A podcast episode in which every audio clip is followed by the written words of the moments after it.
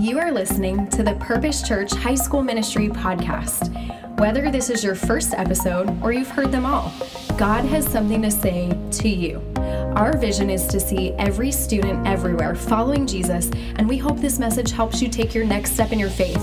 To learn more about our high school ministry, visit our website, purposechurch.com/HSM, and check us out on Instagram at PurposeHSM. We hope you enjoy today's episode. As Pastor Claire mentioned, my name is Kaylee. I'm one of the junior girl leaders. So excited. Love you guys. So excited to be here with you guys tonight to just share on this topic that we've been getting to talk about these questions that every high schooler should ask and answer about Christianity. And I gotta say, Claire gave me a whopper of a start because we are going to talk about the topic, how can you believe that the Bible is true? And this is probably something that if you haven't wrestled with before, you probably will at some point. This is a question that someone that you may know that's not a Christian might ask you one day. And so it's important for us to be able to talk about this in this community. So let me start off with a story real quick. When I was in high school, I was good friends with an agnostic and an atheist. Quick definitions, for those of you who don't know, an agnostic is someone who is on the fence about God, and an atheist is someone who basically denies the existence of God altogether.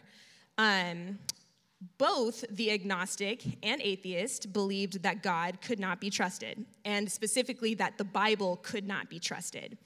So we made an agreement. My two friends would read a book called The Case for Christ, which is a book by a man named Lee Strobel. He basically went out to disprove the existence of Jesus and ended up becoming a Christian. And so I thought that I would have my friends read that book, and in return, they would have me read a book called The God Delusion by Richard Dawkins. Has anyone ever heard of that book, The God Delusion? Some people.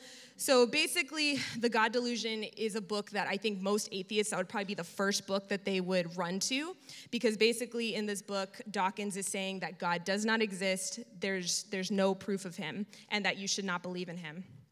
So my friends got about halfway through The Case for Christ before they put it down and told me this is untrue, and we're not going to read it any further. This book is full of it. There's just no good evidence in here. And their assertiveness and their intelligence, it really intimidated me. When I was in high school, I remember we have AP classes. Are some of you guys taking AP classes right now? And then we had another format called IB classes. Have anyone ever heard of those? Maybe, maybe not. Yeah, some of you guys have. So basically it's like AP classes and then there's like IB, so it's like even higher. They were in the IB classes, so they were intimidating to me. And if I was being honest, I believed that the book that they gave me, The God Delusion, would prove the Bible to be untrue. Deep in my heart, I believed that, and so I was too afraid to read the book. And so many of you guys might find yourselves in similar situations. We, although we may not want to admit it, believe that Scripture can be proven untrue. We're anxious that the truth of Scripture can be disproven. And so we all eventually come face to face with this question, is the Bible true? So that's a bit of a complicated question. And so when people ask if the Bible is true, normally what they probably mean is a very contemporary question, kind of like what Kyle talked about a couple of weeks ago. They're asking, is the Bible absolute truth, and is it without error? The fancy word for that is inerrant. The short answer to that is yes, and I have a quote by a man named Justo L. González. He says, the Bible is inerrant, but the same cannot be said for any interpretation of the Bible. The error is not in the Bible, but in its interpreters, who often confuse their own words with the word of God. Now, I realize that that quote might seem like a lot, so let me give you kind of an example to help illustrate this point. So one major argument against the truthfulness of Scripture is found in Genesis. So according to Genesis chapter 1, God completed creation in 6 days. And this leads many creationists to believe that the world is relatively young. It's like around 6,000 years old, more or less. The problem with that is scientists have found fossil evidence that demonstrates that the earth is much older than that. And so someone might look at those two things and say, well, these things don't add up. I don't know how the science adds up to this point of Scripture. And so they'll say that's proof that the Bible is not true. But we, in turn, need to think of context and ask ourselves, does this mean that the Bible is untrue? And so when it comes down to it, it's basically this. If we believe that the only purpose of Genesis chapter 1 is to tell us that the world was created in 6 literal days, then there is something untrue happening. But we need to understand, like I mentioned, context. So I have a quote by a man named Dan Kimball.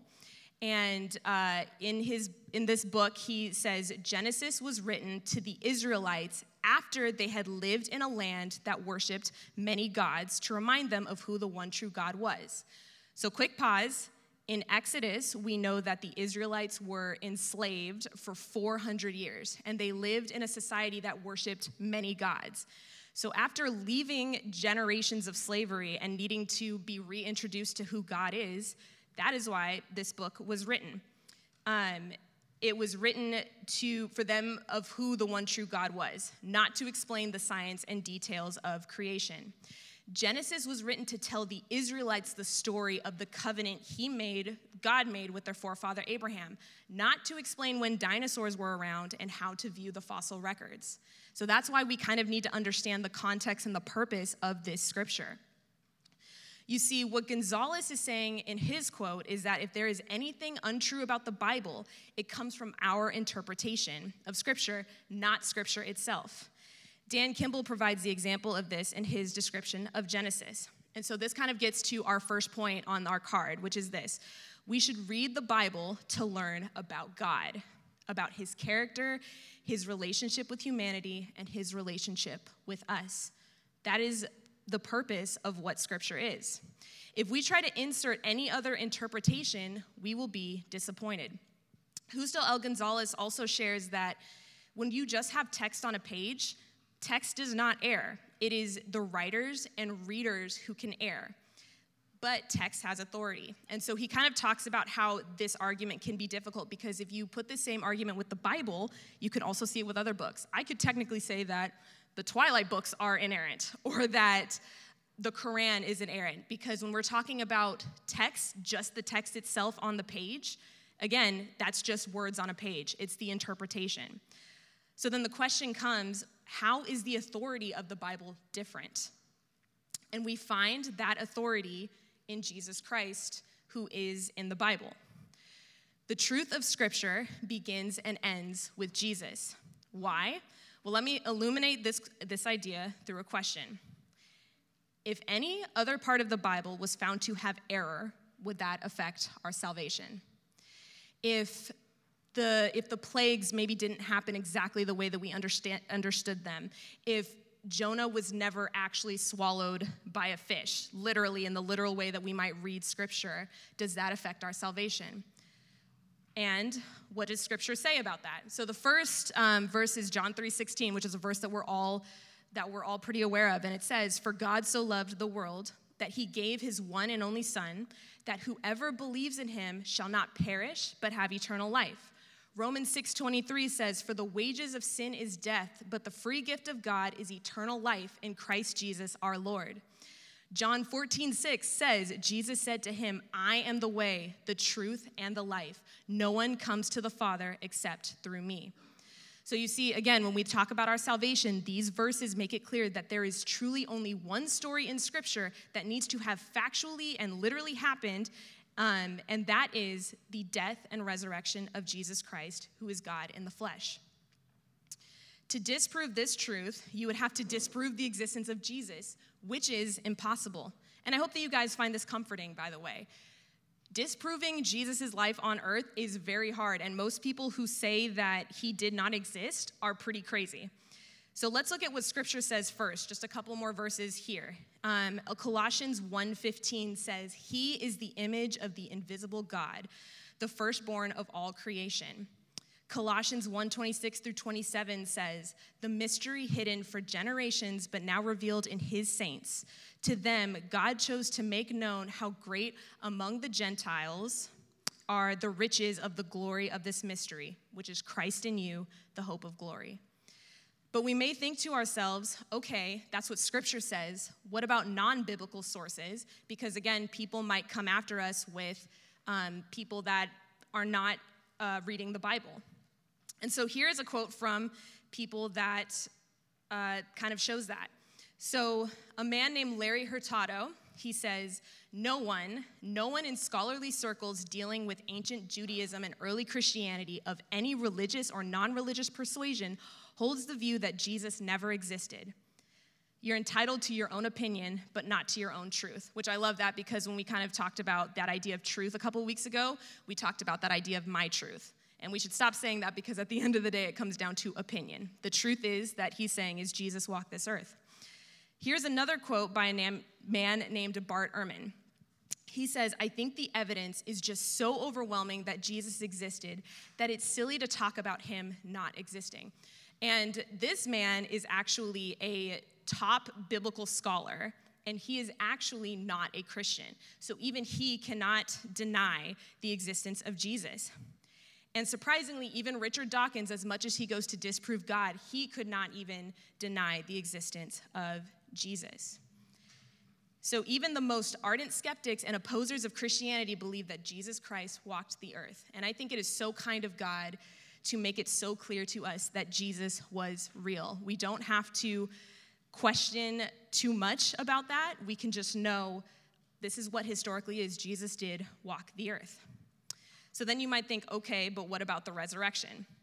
So maybe you're thinking, maybe I can believe that the truth of Scripture hinges on the death and resurrection of Jesus, and maybe I can believe that Jesus was a real person who was crucified, but what about his resurrection? And to be quite honest, I think this is where most of us can find it difficult to have faith in the story of God. Most people can get behind differences in interpretations of truth. Most can believe Jesus was a great man who actually existed. Most can believe that Jesus was crucified. But how many can truly believe that Christ rose from the dead? There must be no proof. But I think that there is proof. And so I'm going to start biblically. So Paul in 1 Corinthians mentions how more than 500 people saw Jesus rise from the dead. And he also fully acknowledges the weight of what it means if Christ hasn't been raised. 1 Corinthians 15, 17 through 20 says this. If Christ has not been raised, your faith is futile and you are still in your sins. Then those who have fallen asleep in Christ have perished. If in Christ we have hope in this life only, we are of all people most to be pitied. But in fact, Christ has been raised from the dead, the firstfruits of those who have fallen asleep. As I said, even Paul knew the risks of this.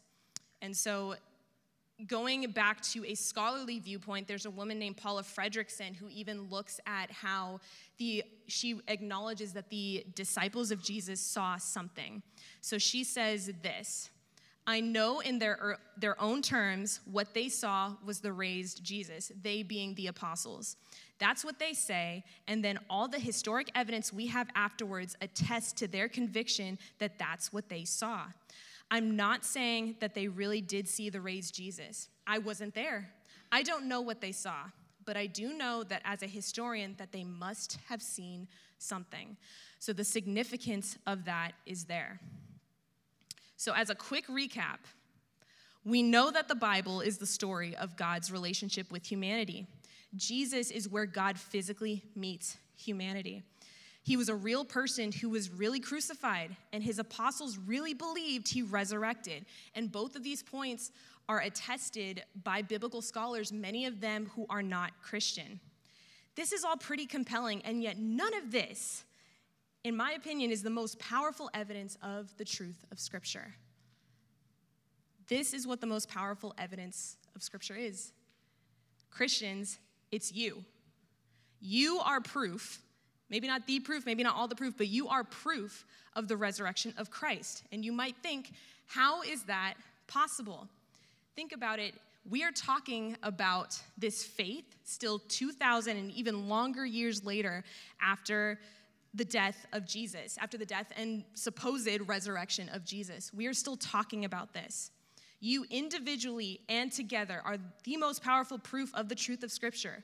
You are the most powerful proof that God met humanity through the person of Jesus Christ and that through the resurrection of Christ, we are all saved. And let me clarify that as I speak about this now, for those of you who are maybe on the fence about Jesus, who have not given your life to him, I'm not speaking to you right now. This is for those of us, leaders and students, who believe in the resurrection of Jesus and who are choosing to change our lives.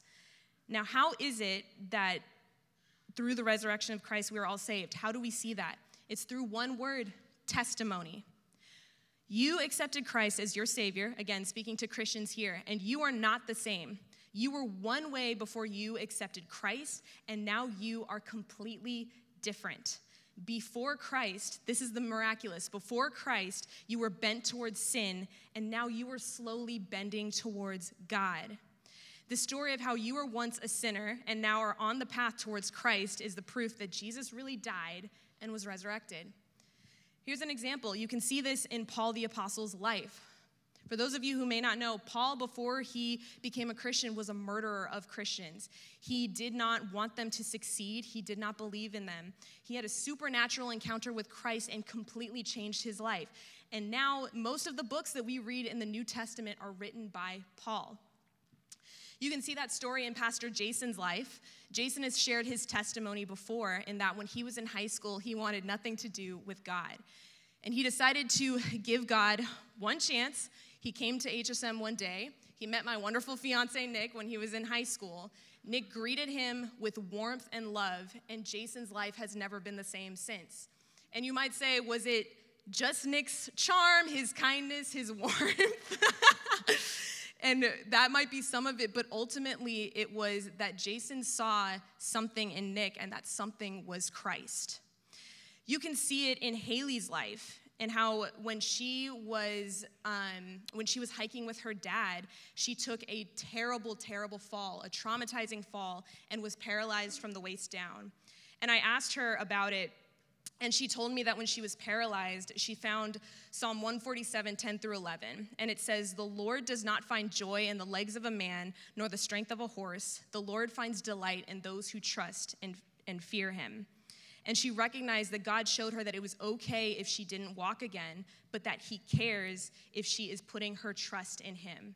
And now Haley is miraculously walking, which is incredible. And this is part of her testimony now, is that God was there, and she put her trust in God, and she's still doing that today. You can see this story even in my life, that story that I told you guys about the agnostic and the atheist that I was friends with in high school. I met with one of them about 4 or 5 years after we graduated high school, and I remember we were just talking, catching up, and she said something so profound to me. She said, "Kaylee, I really admire your faith." And she said it with such warmth. She also said that she recognizes the good teachings of Jesus. She said it with such warmth that I was taken aback.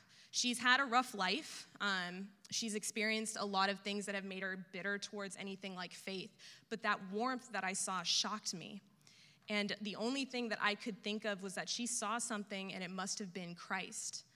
And so, you guys, as you are growing in your faith, as you are walking in your faith, sometimes we forget that the life that we live through the scripture that we read is telling a story of if we believe that Christ truly rose from the dead. And so my question to you and my challenge to you is, how has your life changed since giving it to Jesus? If it is still the same, I would challenge you to think about if you have truly been transformed by the gospel. And this can sometimes be uncomfortable. But the thing that we have to do is to have that awareness. And so that brings us to point 3, which is this: the word of God is never empty. Hebrews 4:12 says, "For the word of God is living and active, sharper than any two-edged sword, piercing in the division of soul and of spirit, of joints and of marrow, and discerning the thoughts and intentions of the heart." And I don't know about you guys, but even as we talk about how maybe all texts can be inerrant, I don't know any other text or scripture that would affect me the way this scripture speaks of. It affects us. It forces us to look at ourselves. It forces us to consider and to trust things that are outside of our control.